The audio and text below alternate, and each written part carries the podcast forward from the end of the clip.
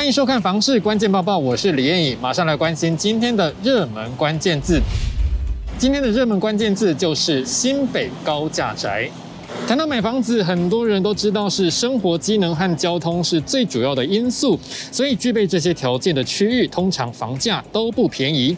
但是近期有些新北市的高价区域却有大幅赔售的记录，像是中和左岸社区的建案，因为过个桥就能到台北市，所以价格不低。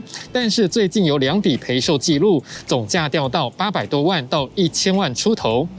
全球居不动产情报室总监陈炳成就说：“中和左岸虽然距离水岸很近，以及离台北市很近，创造出不少高价宅，但是因为区域离捷运站还是有点距离，所以限制了房价的发展。相比之下，中和的景安站往锦屏站、秀朗站一带，近期因为轨道建设而带动买气，目前新屋开价来到五字头，属于自住和投资都适合的区块。”另外，新北市的三重因为有中和新芦线和桃捷机场线加持，加上新兴重划区崛起，房市也很活络。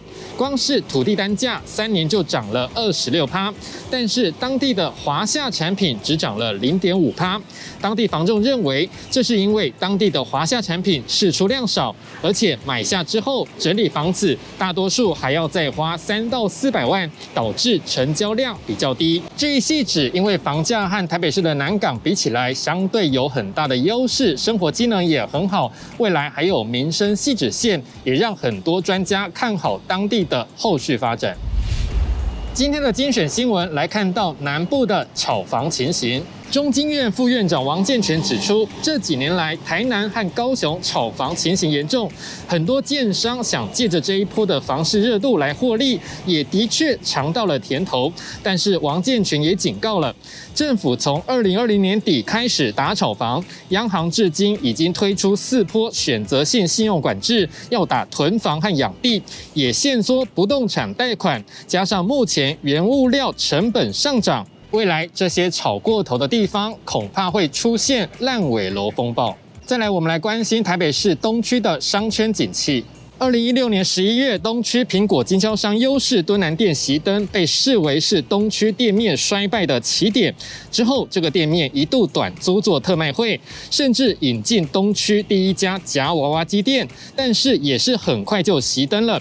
现在这个店面因为疫情影响，面临法拍。专家认为，以目前东区的景气，这个店面法拍价格至少要下修到四亿元左右，才会有买家出现。最后这一则新闻来关心。租屋市场，很多民众增加被动收入的方法就是买房子来出租。但是，到底怎样的房子比较容易租出去呢？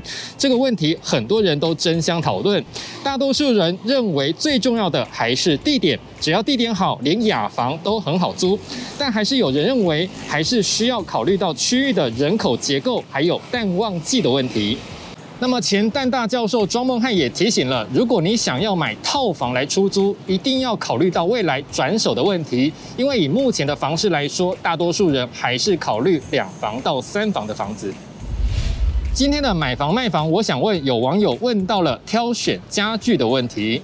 这位网友问到了，想要帮小孩子来准备书桌和书柜，到底是系统柜比较好，还是成长型书桌，或是一般木头桌子就好了呢？